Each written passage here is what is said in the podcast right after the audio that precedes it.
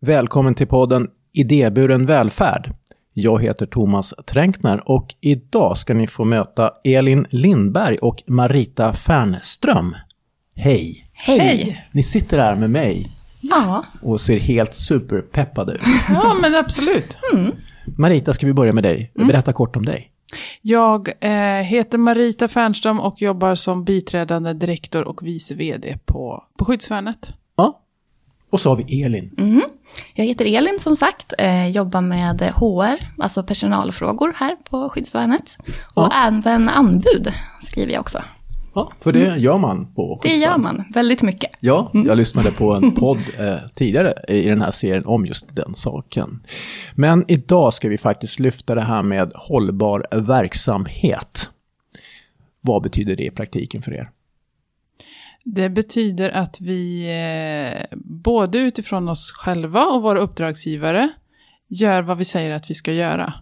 Det är hållbar verksamhet. Att vi kollar av så att vi, eller kollar av, stämmer av eh, att vi gör det vi ska göra. Är det så att vi har sagt att vi ska leverera enkelt uttryckt en röd Volvo så ska vi se till att Volvon är röd, att den går som den ska och är översatt i våra målgrupper. Är det så att vi ska ge stöd åt en person som försöker ta sig tillbaka till samhället så är det det vi ska göra enligt vårt uppdrag. Vilken underbart kort eh, version utav hållbarhetsarbete. Nej men normalt när jag tänker på hållbarhet så är det ju de här tre benen. Den sociala, den ekonomiska och den ekologiska hållbarheten. Men om vi delar upp det här lite mer i, i de grenarna. Om vi börjar med den sociala hållbarheten. Vad gör ni där då menar du? Då jobbar ju vi med eh, kvalitetsaspekter i förhållande till det stöd som vi, vi ger till, till personer. Det är ett sätt att se på social hållbarhet. Ett annat sätt är ju om man blandar det med miljö så jobbar vi med våra second hand-verksamheter. Ja, och vi, jag skulle också säga rent organisatoriskt så återinvesterar vi ju den eventuella vinsten vi gör i i våra befintliga verksamheter eller så skapar vi nya utifrån det behov som vi märker finns. Mm. Elin, vad är social hållbarhet för dig? För mig är det, eh, om jag tänker utifrån min roll som eh, personaladministratör och att jobba med HR, så är det att eh, ta tillvara personalen. Och att det ska gå hand i hand med det vi, vi utför, tänker jag. Att vi finns ju till för den sociala hållbarheten. Och det ska liksom hänga ihop med hur vi, hur vi är som organisation för våra medarbetare också. Ja. Och sen har vi den ekonomiska hållbarheten, för det här måste ju gå runt också. Och eh, ekonomisk hållbarhet är ju egentligen, tycker jag, det är lite så här cirkulär ekonomi också. Och, och det var lite som jag nämnde, för oss är det ju att försöka återinvestera i, i det som vi gör eventuellt överskott. Eh, sen är det ju den delen som du är mest involverad i, Elin, för att vi ska få våran, våra verksamhet och vår ekonomi att gå ihop, så behöver vi ju många avtal, så att eh, organisationer, myndigheter kan köpa våra tjänster. Allt ifrån blixtjobbsverksamhet till utsluss, halvvägshus till träningslägenheter. Innan vi startade inspelningen så pratade vi lite kort om det här med ISO. Ni är mitt uppe i en, ett certifieringsarbete kan man väl nästan säga va? Precis. Vad är det som sker just nu? Nu har vi haft eh, revision steg ett.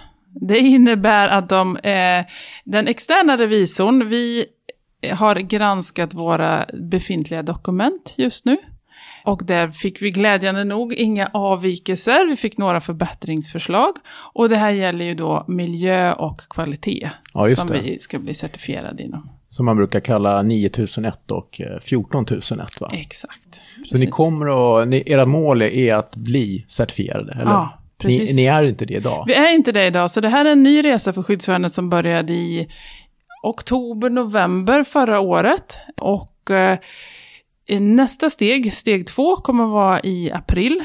Så förhoppningsvis i någon gång i maj så får vi vår eh, certifiering. Så när du som lyssnar hör det här så kanske det här redan är klart helt enkelt. Det hoppas jag. Varför, förhoppningsvis. varför har ni gett er in på det här? Med certifiering enligt kvalitet och miljö.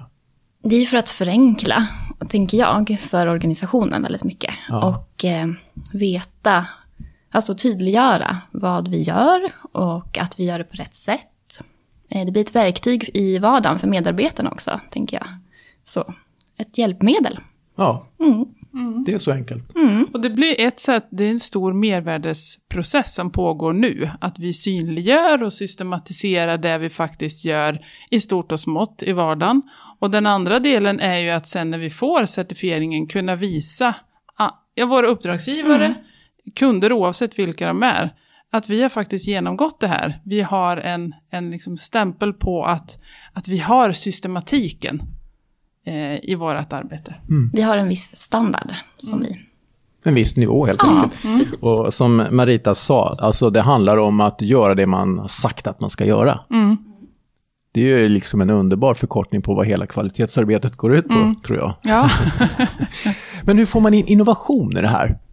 Ja, för, för någonstans, och nu reflekterar jag ju samtidigt som jag pratar, men någonstans så är det ju så att när vi försöker sätta ord på det vi gör, så får vi också nya idéer på hur vi skulle kunna göra saker. Och det blir ju en del av liksom det innovativa arbetet. Så dels så överskådligt, ja men det här har vi, och sen så upptäcker vi ju glappen på att det här, dels så skulle vi kunna göra annorlunda för att det blir mycket mer effektivt eller resursanvändande kanske man skulle säga. Och, och dels säga, men då får vi nya idéer, vi skulle kunna göra det här också. Ja, det är roligt för att eh, vi involverar ju alla i, i arbetet också, tänker jag. Så alla blir liksom delaktiga och eh, vi kan ta del av mångas eh, kunskap och idéer på det sättet, tänker jag.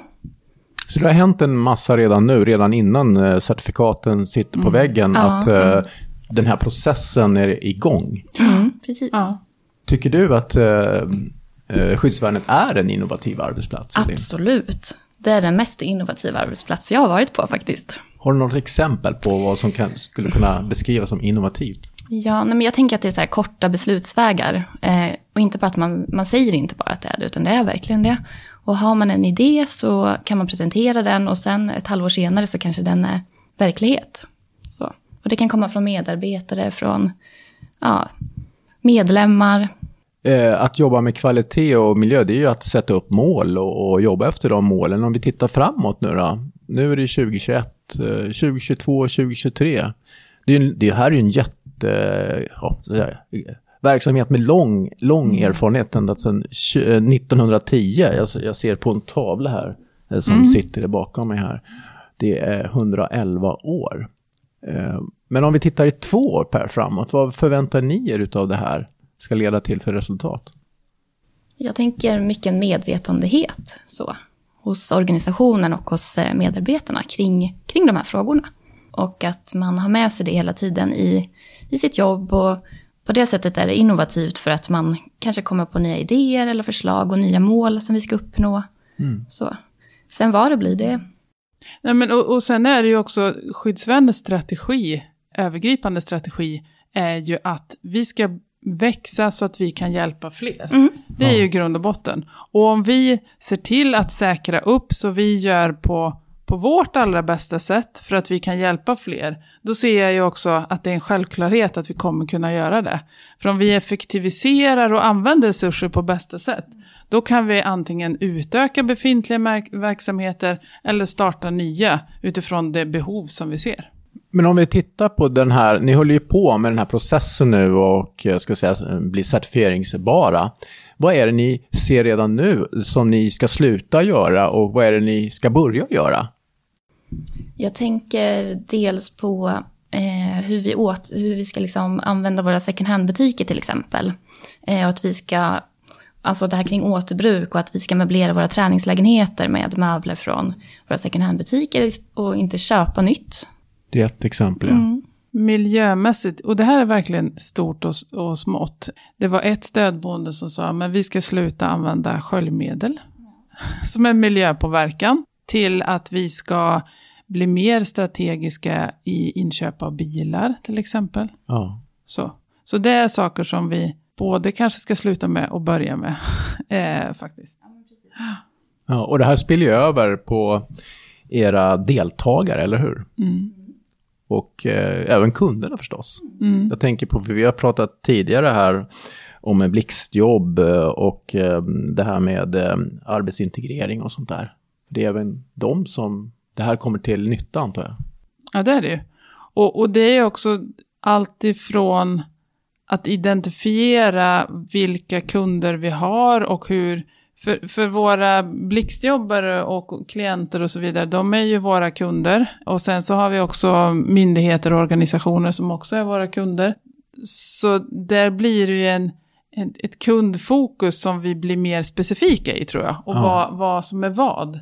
Och det, det är någonting som vi tar med oss i ISO-arbetet, att dela upp det och se till att vi liksom möter upp kundens behov på olika sätt. Mm, precis, och det är också lite en del av vår grundidé att vi ska vara flexibla på det sättet att vi anpassar ju vår verksamhet efter samhällets behov och kundernas behov.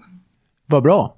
Jag får bara önska er lycka till med, med ert arbete med kvalitet, miljö, hållbarhet. För det, det är ju jättestort, men det tror jag också är helt rätt. Mm. Och sen får jag tacka er för att ni tog er tid att vara med i den här podden, den här korta versionen som Ja. vi kör just nu. Mm, tack själv. Tack så jättemycket. Och framförallt så tackar jag till dig som skickar tack till dig som lyssnar på de här avsnitten. Fortsätt med det. Kolla in alla tidigare avsnitt vi har gjort i den här serien så tror jag säkert du hittar något intressant. Hej då! Hej då.